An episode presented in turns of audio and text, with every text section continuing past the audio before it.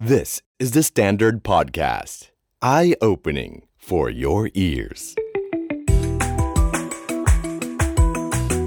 The secret sauce. สวัสดีครับ ผมเคนนักครินทร์และนี่คือ The Secret Sauce Podcast What's your secret?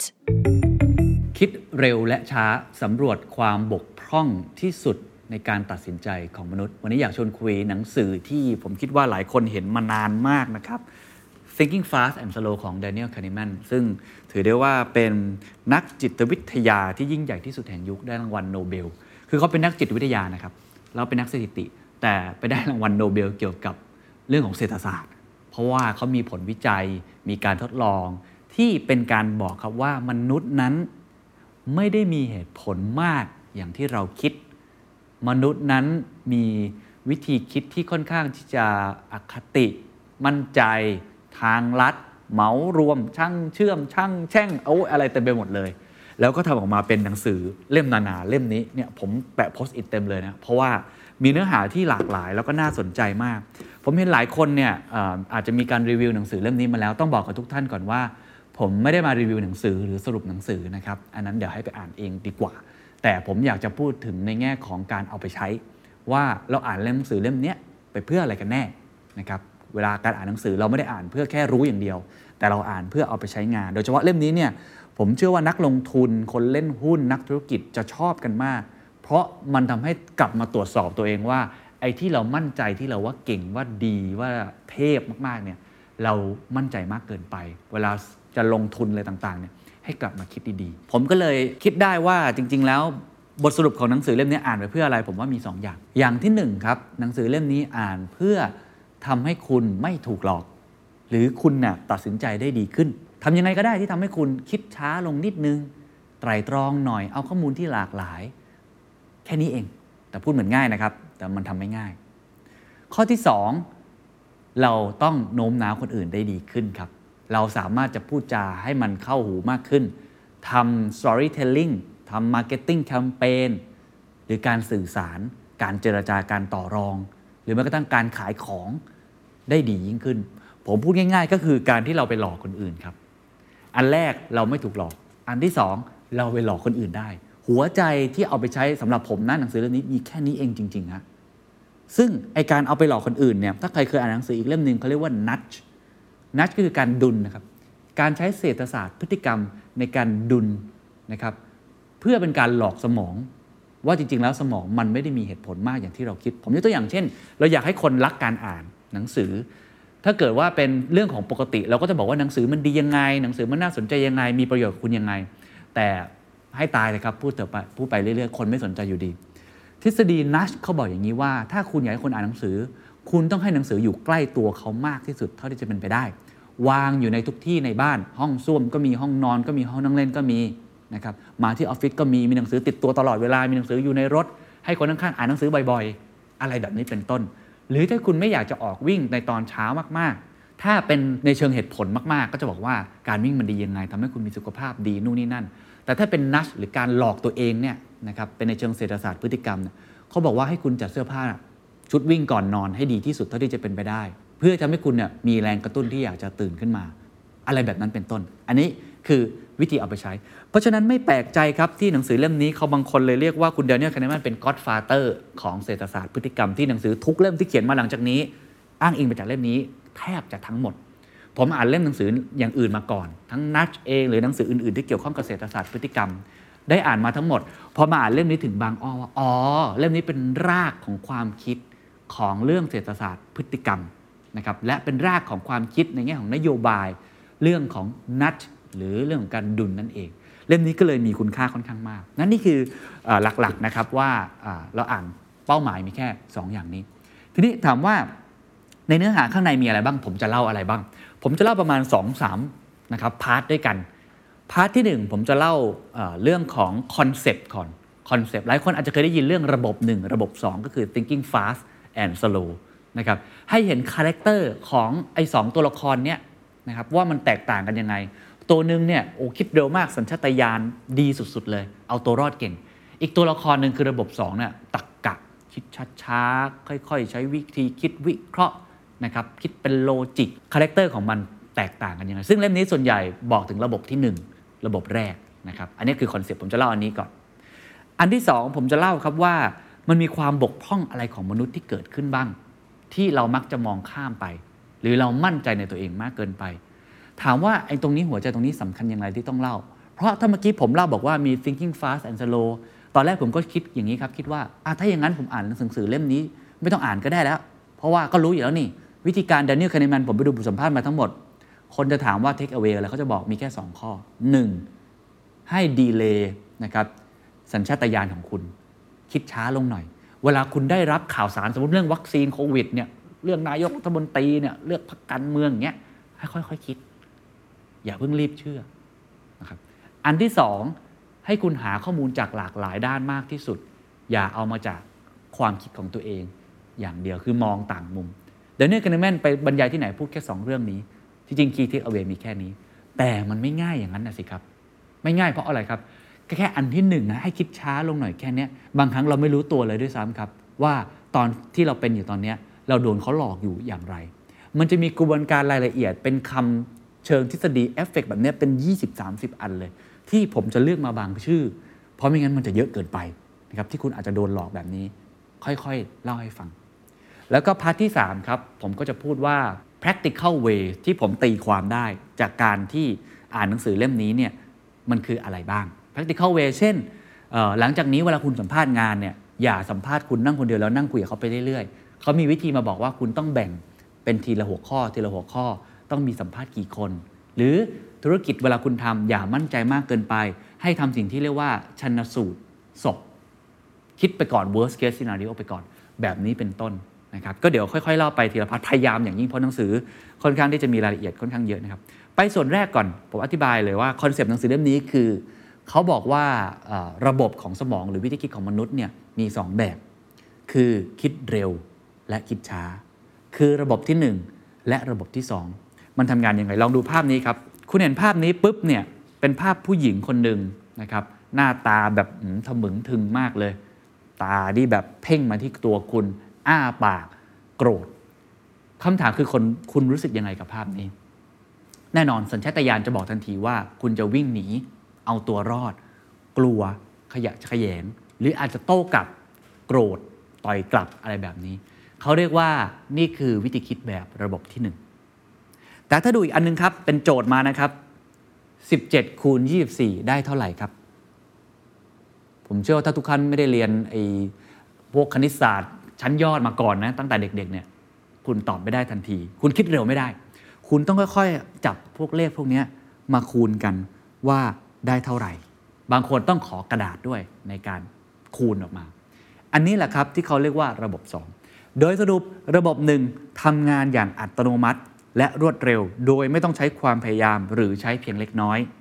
รวมถึงไม่ต้องอาศัยการควบคุมอย่างตั้งใจโฟล์ไป ระบบ 2 คือจัดสรรความสนใจของเราให้กับกระบวนการทางสมองที่ต้องอาศัยความพยายาม ซึ่งรวมถึงการคำนวณอันซับซ้อน การทำงานของระบบ 2 นี้มักเกี่ยวข้องกับประสบการณ์ของเราในแง่ของหน้าที่ทางเลือกและการมุ่งความสนใจ ตัวอย่างเช่น ระบบที่ 1 มีอะไรบ้าง เช่น คุณสังเกตเห็นว่าวัตถุชิ้นหนึ่งเนี่ยอยู่ไกลกว่าอีกชิ้นได้เห็นชัดเลยง่ายๆ เช่น มีเสียงระเบิด มีเสียงคนนินทา หูคุณจะได้ยินแล้วคุณจะหันไปได้ทันที เป็นต้น เช่นเห็นภาพที่น่าขนลุก แล้วคุณจะขยขยงทันที เช่นตอบได้ครับว่า2บวก2เท่ากับเท่าไหร่ เช่น ฟังน้ำเสียงของเพื่อนไอ้คนนี้แล้วรู้ว่าแหมต่นี่กำลังประชดประชันอยู่ แม้ว่าจะพูดว่าคำว่าดีมากก็ตามที เช่นการขับรถยนต์บนถนนโล่งๆหรือแม้กระทั่ง เช่นการเดินหมากรุกได้อย่างเฉียบคม อันนี้ถ้าคนเชี่ยวชาญมากๆ เขาเรียกว่า flow ครับ ที่ผมเคยเล่าจำได้ไหมครับ flow state ถ้าเขาเชี่ยวชาญมากๆ เขาจะตัดสินใจโดยใช้สัญชาตญาณได้อย่างรวดเร็ว หรือการเข้าใจประโยคง่ายๆ ตัวอย่างของระบบที่ 2 เช่น การที่คุณเนี่ยเตรียมพร้อมรอฟังเสียงสัญญาณ เริ่มต้นสำหรับการวิ่งนะก่อนจะวิ่งให้สัญญาณ 3 2 1 วิ่ง การจดจ่อกับเสียงของใครสักคนในห้องที่เสียงดังและเต็มไปด้วยผู้คน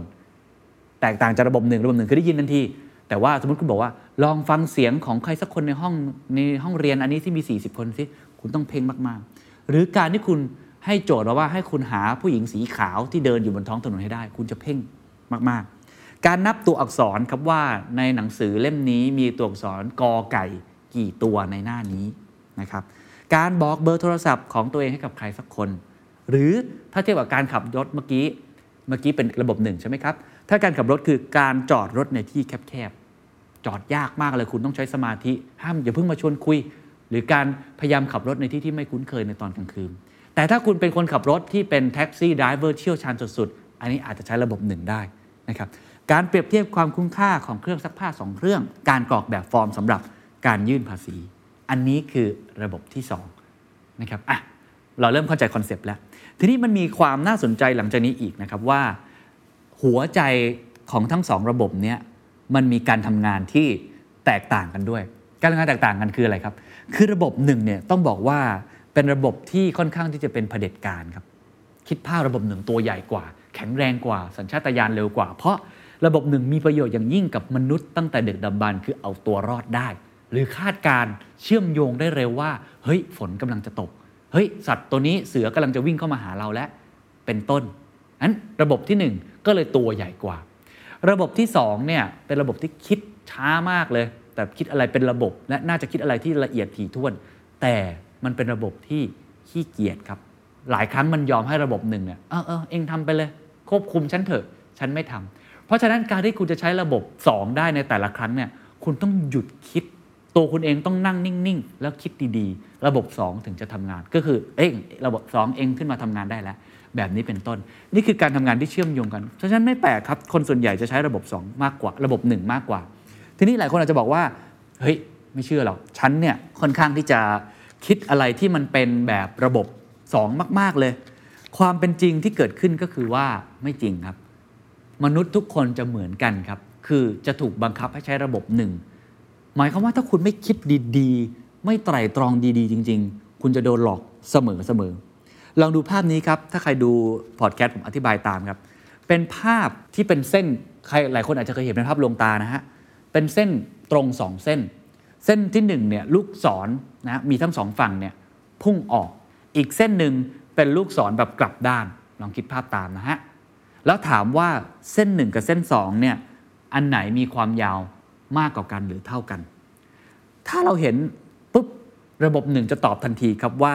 ภาพที่ อยู่ข้างล่าง คือเส้นที่สองนั้นยาวกว่าทันที เพราะมันคือระบบหนึ่งมันทำงานอัตโนมัติ แต่ถ้าคุณดูจริง ๆ แล้ว ภาพนี้คือภาพลวงตาครับ จริง ๆ แล้วความยาวของเส้นตรงนี้มันเท่ากัน เพราะฉะนั้นบอกได้เลยว่า ระบบหนึ่งเนี่ยมันเป็นระบบอัตโนมัติ มันเป็นระบบที่คุณไม่ต้องพยายามใด ๆ เลย หลายครั้งคุณก็เลยไม่ทันคิดและโดนหลอกได้ อันนี้เป็นเหมือนกันนะครับ ทุกคนไม่ว่าคุณจะเก่งแค่ไหนจะเป็น นายกรัฐมนตรีนักคิดนักวิทยาศาสตร์ คุณจะคิดแบบนี้เหมือนกันหมด ก็คือโดนหลอกเหมือนกันหมดง่ายๆ มันเป็นสัญชาตญาณของคุณเช่นจู่ๆผมอัดพอดแคสต์อยู่อย่างเงี้ยแล้วจู่ๆมีเสียงระเบิดดังปุ้งเกิดขึ้น มีระบบหนึ่งคนไหนไหมครับ ที่ไม่หันไปเป็นไปไม่ได้ครับ ทุกคนจะต้องหันไปดูถูกไหมครับ นี่คือระบบที่ถูกคิดขึ้นมาแบบนี้ มันเป็นสัญชาตญาณของมนุษย์ฉะนั้นมันเป็นอย่างนี้นะอีกอันนึงที่เป็นคาแรคเตอร์ที่น่าสนใจของระบบ 2 ก็คือ ระบบ2เนี่ยมันเป็นระบบที่ค่อนข้างขี้เกียจนะครับ แต่หลายครั้งแม้ว่าเราจะดึงระบบนี้มาทำงานก็ตามทีฮะระบบนี้มันก็อาจจะทำงานผิดพลาดได้เหมือนกัน เรียกได้ว่ามันมีข้อบกพร่องที่เกิดขึ้นอะผมตั้งโจทย์กับคุณเลย ลองคิดตามนะครับ ราคารวมของไม้ตี ไม้ตีเบสบอลนะ กับลูกเบสบอลอยู่ที่ 1.1 ดอลลาร์ ราคาของไม้ตีจะแพงกว่าลูกบอลนั้น 1 ดอลลาร์คำถามครับ ลูกบอลราคาเท่าไหร่ ลองคิดดูนะครับให้เวลา ผมเชื่อว่าทุกท่านตัวผมเองตอนอ่านโจทย์นี้ครั้งแรก ตอบโดยอัตโนมัติทันทีก็คือ 0.1 ดอลลาร์ ไม่เห็นยากเลย ก็เนี่ย1.1นะราคาไม้ตีแพงกว่าลูกบอล1ดอลลาร์ลูกบอลก็ต้อง 0.1ใช่ไหมฮะคำตอบคือผิดครับ ถ้าเกิดว่ามันเป็น 0.1 จริง ราคารวมในราคาของไม้ตีแพงกว่า 1 ดอลลาร์ มันก็จะเป็น 1.1 1.1บวก0.1 เป็นเท่าไหร่ครับ เป็น 1.2 มันก็ผิดกับตรกกะแรกที่ให้มาถูกไหมฮะไม่ต้องห่วงครับ ไม่ใช่คุณคนเดียวที่ผิดครับ เพราะว่า Ivy League ก็ไปทำการทดลองนักศึกษาที่เก่งสุดๆ Stanford Harvard ตอบผิดหมดเลย เกินครึ่งนะฮะคำตอบที่ถูกต้องครับ คือราคาของลูกบอลต้องอยู่ที่ 0.05 ดอลลาร์นั่นเอง มันถึงจะได้ราคา รวมกัน 1.1 ดอลลาร์ และราคาไม้ตีนั้นก็จะอยู่ที่ 1.05 นั่นเอง มีอีกตัวอย่างหนึ่งครับอลองคิดกันต่อนะอย่าเพิ่งปวดหัวนะฮะ ว่าระบบ 2 เนี่ยมันสุดแสนจะบางครั้งเนี่ยมันขี้เกียจมากนะครับ แล้วมันก็มีความบกพร่องของมันอยู่อะให้คุณฟังสามประโยคนี้ แล้วคุณคิดเห็นด้วยหรือไม่นะหนึ่งกุหลาบทุกชนิดเป็นดอกไม้ 2. ดอกไม้บางชนิดโรยราอย่างรวดเร็ว ดังนั้น กุหลาบบางชนิดจึงโรยราอย่างรวดเร็ว ตอบครับตะกะถูกไหมฮะ ถ้าหลาย ๆ ท่านตอบว่าถูกคุณโดนหลอกแล้วครับ ไม่ถูกฮะและไม่ต้องห่วงครับ หลายคนตอบแบบนั้นผิดฮะเพราะความจริงแล้วมันไม่ถูกต้อง เนื่องจากมีความเป็นไปได้ครับว่า กุหลาบจะไม่ถูกจัดอยู่ในชนิดของดอกไม้ ที่โรยราอย่างรวดเร็ว ถูกไหมฮะเขาบอกว่าดอกไม้บางชนิดโรยราอย่างรวดเร็ว ไม่จำเป็นว่ากุหลาบจะต้องเป็นดอกไม้ที่โรยราอย่างรวดเร็วอะอันนี้เป็นต้นเห็นไหมครับว่าระบบสมองของเราเนี่ยหลายครั้งเนี่ยมันถูกใช้แบบสัญชาตญาณโดยที่เราไม่ทันได้คิดก่อน อันเนี้ยจะเป็นแบบนี้แล้วหนังสือทั้งเล่มก็จะใช้วิธีการแบบนี้ในการบอกเรา เพราะฉะนั้นเขาถึงบอกว่า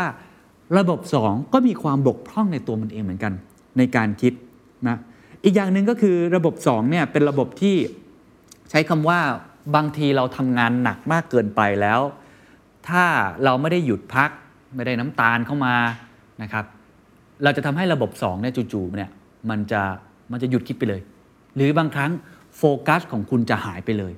คือพูดง่ายๆว่าระบบ2เนี่ยมันทำการโฟกัสได้เพียงเรื่องเดียว เรื่องใดเรื่องหนึ่ง เท่านั้นเอง มัลติ t a สกิ้งที่เกิดขึ้นเนี่ยไม่ค่อยจริงสักเท่าไหร่จริงๆ คนมีโฟกัสเรื่องใดเรื่องหนึ่งได้เท่านั้น มันมีการทดลองอันหนึงครับ หลายคนอาจจะเคยเห็น เรียกว่าเป็น the invisible gorilla มันเป็นการทดลองนะครับว่าจะมีคนที่ส่งลูกบาสเกตบอลสองทีม ทีมสีขาวกับทีมสีดำนะครับ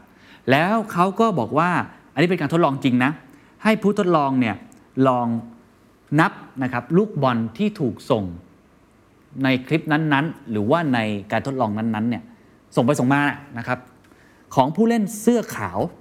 ที่จะมีเสื้อดำวิ่งตลับไปตลับมาอยู่นั้นด้วยนะว่านับได้กี่ครั้งส่งบอลกี่ครั้ง การทดลองเป็นแบบนี้นะทดลองจริงนะฮะ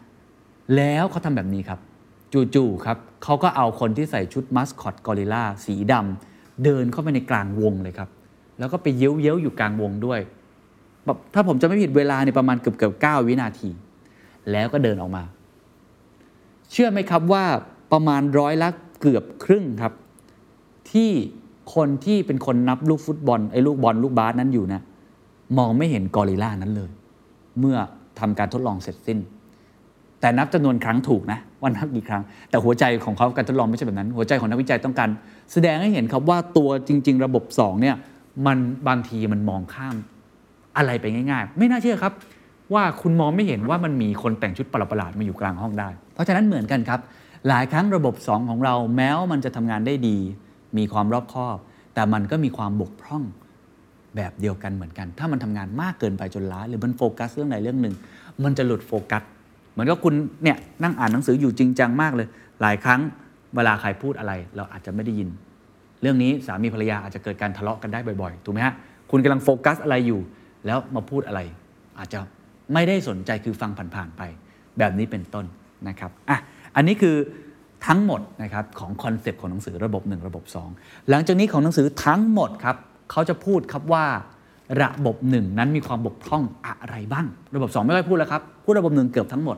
ว่ามีความบกพร่องอะไรบ้าง เพราะฉะนั้นสิ่งที่ผมจะพูดต่อครับ ผมจะพูดถึงคาแรคเตอร์ของระบบหนึ่งนะครับเอาเท่าที่จำเป็นก่อนนะฮะในเบื้องต้น ว่ามันมีอะไรบ้าง ประมาณ 6 อย่างด้วยกัน สนุกทุกอันนะฮะบอกเลยแล้วคุณจะกลับมาตรวจสอบตัวเองค่อนข้างเยอะนะครับ ว่าระบบหนึ่งมันเป็นยังไง อันแรกครับเขาบอกว่าระบบหนึ่งเนี่ยช่างเชื่อมครับคือเป็นเครื่องจักรเชื่อมโยง โยงเก่งฮะเช่น พิจารณาคำศัพท์ต่อไปนี้ กล้วย และอาเจียน คุณนึกถึงอะไรครับ ผมเชื่อว่าหลายคนฟังปุ๊บจะหยีขึ้นมาหน้าจะหยีขยะขยงขึ้นมาทันที คุณเชื่อมเก่งครับ ทั้งที่จริงๆ เราไม่เกี่ยวกันเลยสองคำนี้ แต่คุณจะเชื่อทันทีว่าเอากล้วยไปรวมกับอาเจียนอาเจียนออกมาเป็นกล้วย สีของมันเป็นอย่างนี้มันมีกลิ่นแบบนี้ มันเป็นการคิดว่าเชื่อมโยงกันเก่งนะคนก็บอกว่าเรื่องนี้เชื่อมโยงกันเก่งมากนะครับจริงๆมันมีอีกอันหนึงที่น่าสนใจนะครับ คิดภาพตามนะครับว่าเขาเรียกระบบนี้ว่าคือการปูพื้นความคิดไอ้เครื่องจักรเชื่อมโยงเนี่ยคือการปูพื้นความคิด คือ priming effect คือเรามักจะถูกปูพื้นด้วยอะไรบางอย่างโดยที่เราอะ ไม่ทันรู้ตัวนะครับ เช่นมันมีกรณีศึกษาอันหนึ่งครับเขาทำเขาเรียกว่า honest box honest box ก็คือกล่องหรือว่าเป็นจานะครับขวดแก้ววางไว้ในร้านขายกาแฟ หรือร้านขายชา ร้านขายเครื่องดื่มอะไรก็ได้ ไม่คิดนะครับค่าใช้จ่ายเฉพาะว่ากาแฟแก้วละเท่าไหร่เออก็คือเป็นกล่องซื่อสัตย์อะคุณใช้ราคาเท่าไหร่ก็ได้ แล้วแต่คุณ มันมีการทดลองหนึ่งน่าสนใจมากถ้าใครดู YouTube ผมให้ดูตามนะครับ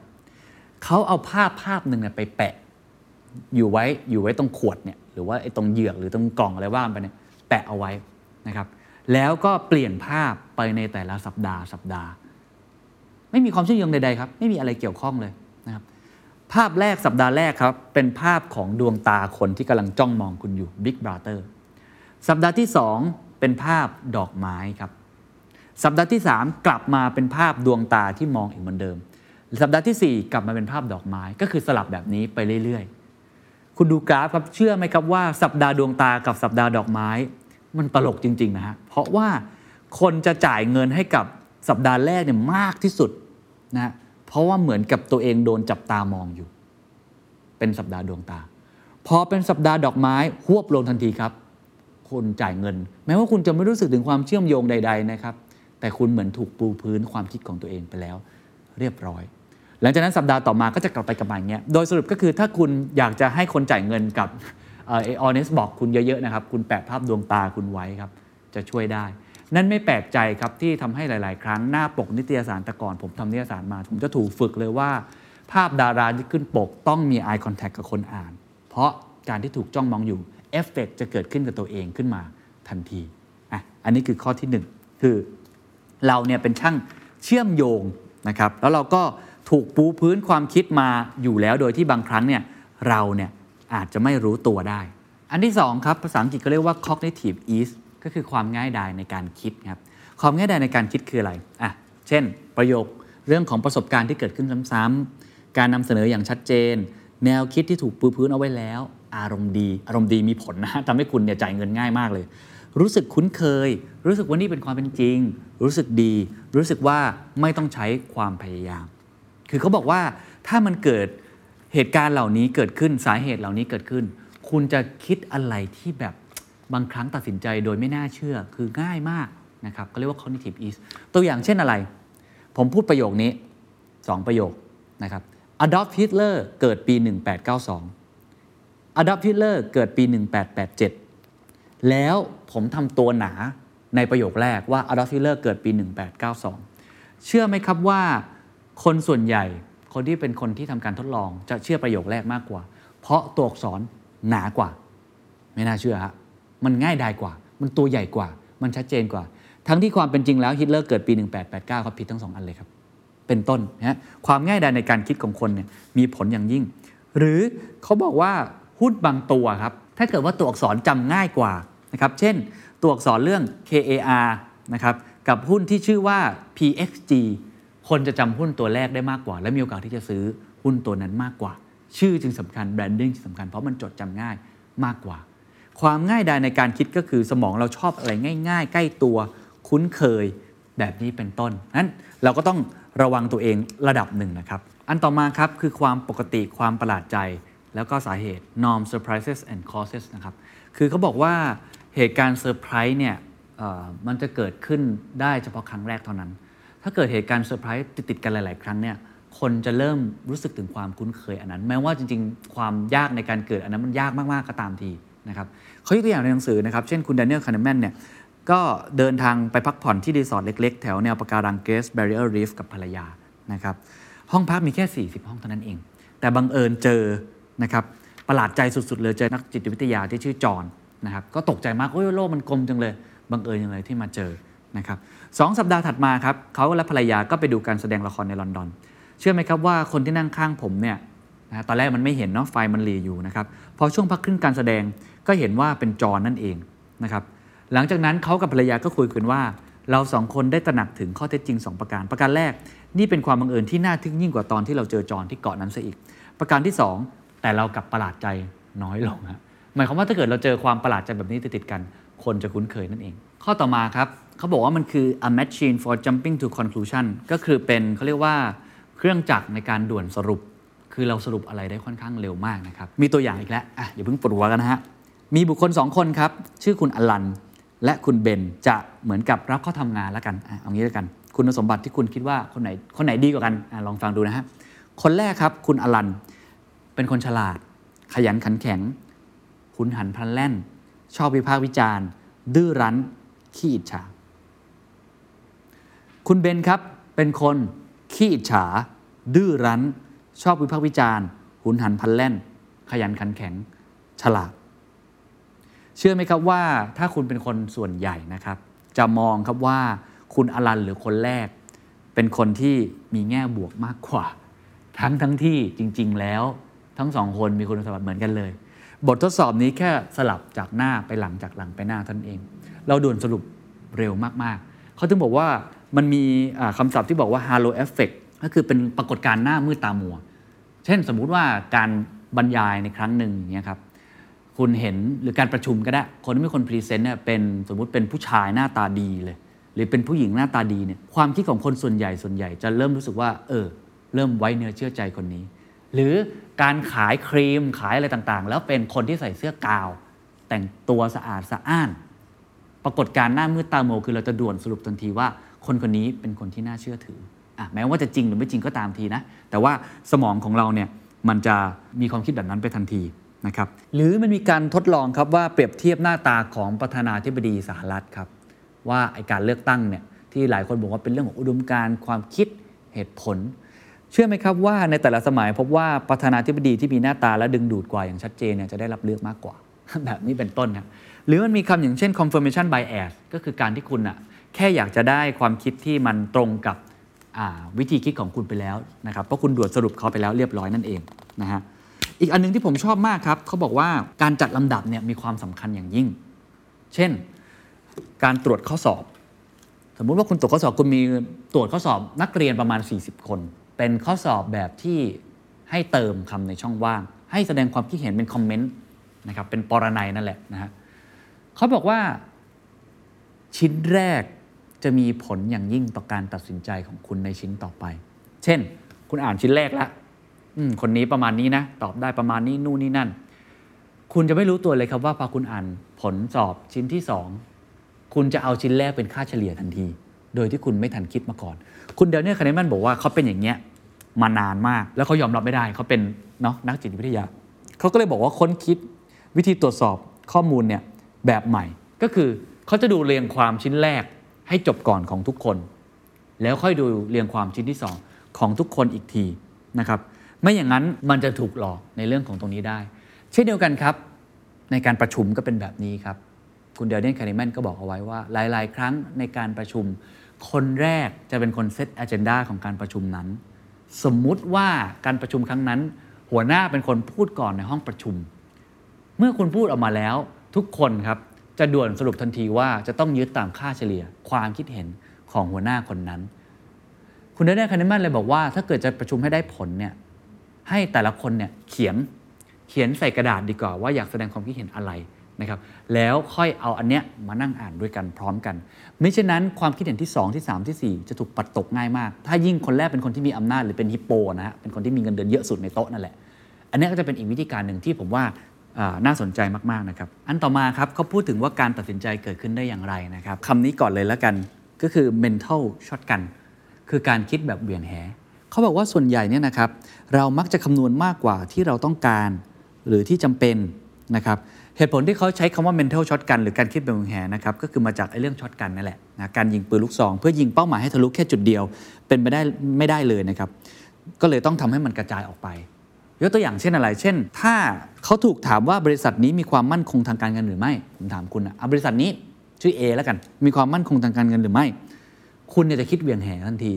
คือโอเคคิดอะไรหลายอย่าง แต่มันจะมีปัจจัยหนึ่งคิดเข้ามาก็คือว่าเขาชอบบริษัทนั้นหรือไม่นะครับ ถ้าเกิดเขาชอบผลิตภัณฑ์นี้คือเขาคิดมากกว่านั้น เขาก็จะมี bias ที่เกิดขึ้นกับไอตัวบริษัทนั้นได้นะครับ อันนี้เป็นตัวอย่างของการคิดแบบเหวียงแหนะฮะ แล้วก็สุดท้ายครับ ข้อนี้ผมชอบที่สุดครับ แล้วผมคิดว่าเป็นอะไรที่เราโดนกันเยอะมากๆนะครับ ก็คือเรื่องของ answering and easier question นะครับการตอบคำถามที่ง่ายกว่า บางทีเขาใช้ว่า substitution คือแทนคำถามอะฟังมันคืออะไร ลองคิดภาพตาม สมมุติว่ามีคำถามถามคุณอย่างนี้ ถามว่า คุณมีความสุขกับชีวิตของคุณมากน้อยเพียงใดในปัจจุบันอะคุณลองคิดดูครับ ถ้าคุณต้องตอบนะ เขาบอกว่าส่วนใหญ่คนเนี่ยนะครับจะไม่ได้ตอบคำถามนี้ตรงๆ เพราะคำถามนี้มันยากนะ เพราะการมาถามว่าคุณมีความสุขกับชีวิตของคุณมากน้อยเพียงใดในปัจจุบันมันยาก ส่วนใหญ่คนจะตอบคำถามนี้ครับ ตอนนี้ฉันรู้สึกอย่างไร คือเอาคำถามที่ง่ายเข้ามาแทน เพราะคำถามนี้มันตอบยากเกินไป หรือเขาบอกว่าประธานาธิบดีนายกรัฐมนตรีก็ได้สมมตินะฮะเปรียบเทียบไทยนะนายกรัฐมนตรีจะยังได้รับความนิยมมากน้อยเพียงใดในอีก 6 เดือนข้างหน้า ถ้าจะต้องตอบเนี่ยโอ้โหจะต้องใช้วิธีคิดอะไรตอบต่างๆ คาดการณ์อะไรมากมายนะเขาบอกคนส่วนใหญ่จะตอบอย่างนี้จะตอบแค่ว่าตอนนี้นายกรัฐมนตรีได้รับความนิยมมากน้อยเพียงใด คือเราจะแทนคำถามที่ยากๆ ด้วยคำถามที่ง่าย ๆ ทันที เพราะมันยากเกินไป ยากเกินไปคือ คุณต้องไปนั่งใช้ไอ้สิบเจ็ดคูณยี่สามคูณเลขแทนนะครับ มันยากเกินไป เอาคิดเร็วดีกว่า หรือถามว่า ผู้หญิงคนนี้จะลงรับสมัครรับเลือกตั้ง เธอจะไปได้ไกลแค่ไหนในเส้นทางการเมืองคำตอบที่คุณจะตอบในหัวเลยครับคือจะเป็นคำถามทางลัดทันทีคุณจะถามตัวเองว่า ผู้หญิงคนนี้ดูเหมือนคนที่จะชนะการเลือกตั้งหรือไม่ คือการแทนที่คำถามง่าย ๆ ทันที เพราะบางทีมันอาจจะทำให้คุณนั้นไม่ปวดหัวมากนัก มันมีตัวอย่างการทดลองอันหนึงครับที่ตลกดีนะฮะเป็นทางลัดทางความคิดของอารมณ์ความรู้สึกเพื่อช่วยคุณมีความสุข เขาทำการทดลองแบบนี้ครับกับนักศึกษาชาวเยอรมันนะฮะ ถามสองคำถามนี้ติดกันนะ แต่สลับคำถามกัน เพื่อจะดูว่ามันมีความเชื่อมโยงหรือไม่คำถามแรกเขาถามว่า คุณมีความสุขมากแค่ไหนในตอนนี้คำถามที่สองก็ถามว่า คุณออกเดทกี่ครั้งในเดือนที่แล้ว แน่นอนไม่มีความเชื่อมโยงใด ๆ เลยครับ เพราะคำถามแรกคนก็ตอบไปแล้วว่าอ่าฉันรู้สึกยังไงกับชีวิตช่วงนี้ ออกเดทกี่ครั้งในเดือนที่แล้วก็ลองติ๊กไป กี่ครั้งก็ไม่รู้ว่ากันไป ถ้าสลับกันล่ะครับ ถามคำถามแรกก่อนว่า คุณออกเดทกี่ครั้งในเดือนที่แล้ว แล้วคำถามที่สองคุณมีความสุขมากแค่ไหนในตอนนี้ เชื่อไหมครับว่าคนที่ออกเดทเยอะจะมีความสุขมากกว่า เพราะมันถูกความเชื่อมโยง หรือคำถามทางลัดที่คุณแทรกเข้ามาระหว่างทาง นี่เป็นหนึ่งในการทดลองนะครับอารมณ์ความรู้สึกที่เกิดขึ้นจากคำถามการออกเดทครั้งแรกเนี่ยนะคำถามแรกเนี่ยมันยังติดค้างอยู่ในหัวของเขาทำให้หลายครั้งเนี่ยพอตอบคาถามที่2เนี่ยคุณอาจจะตอบคลาดเคลื่อนได้ อันนี้ถามว่ามันมีประโยชน์ยังไงหรือมันมีอะไรที่มันมันน่าสนใจนะครับ สำหรับผมก็คือว่ามันอาจจะทำให้เราถูกเรียกได้ว่า หลอกในเชิงคำถามของงานวิจัยได้ ถูกหลอกในคำถามเซอร์เวยได้ หรือถูกหลอกเวลามีคนมา storytelling ให้กับคุณเขาเอาอันแรกเพื่อเชื่อมโยงไปสู่อันที่2นะครับเพราะฉะนั้นคุณก็ต้องคิดดูดีๆก่อนนะครับว่ามันเป็นการตัดสินใจจากแวบแรกหรือเปล่า มันเป็นการคิดเพราะว่ามันมีอันแรกมาหลอกคุณหรือเปล่าแบบนี้เป็นต้นนะครับ นี่คือทั้งหมดนะครับของคอนเซปต์นะครับระบบ 1 ระบบ 2 มันทำงานกันยังไงและ ระบบ1คุณสมบัติของมันคืออะไร ตอนแรกคิดว่าจะจัดตอนเดียว แต่ว่าคิดว่าคงจะไม่พอนะครับเวลา เพราะว่าผมว่าเนื้อหาหนังสือก็ทั้งเยอะและมีประโยชน์ก็ทั้งเยอะ เพราะฉะนั้นที่สัญญากันไว้